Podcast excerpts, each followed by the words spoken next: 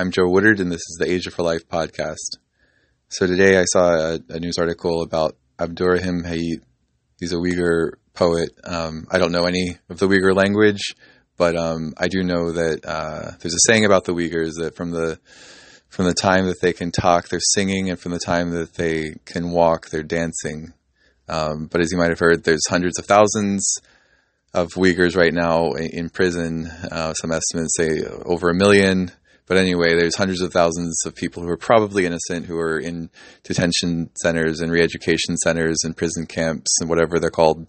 And um, so this this uh, popular poet uh, had a video put out by the by uh, the Chinese government, um, promoted it with uh, him saying that he is in good health and has never been abused.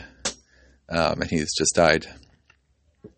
Um, as as presumably a lot of innocent people are each day in the province of Xinjiang, and there's there's really nothing like I I wish there was like some something practical I could do to like stop this ridiculous situation. That's one of the worst um, one of the worst injustices in the world happening right now what's happening to the Uyghur people in China. But um, but I can't. All, all, I all I can do is pray. So that's where we that's where we start. So let's pray for the lives and the well being and also the freedom of the men and women and children in northwest China.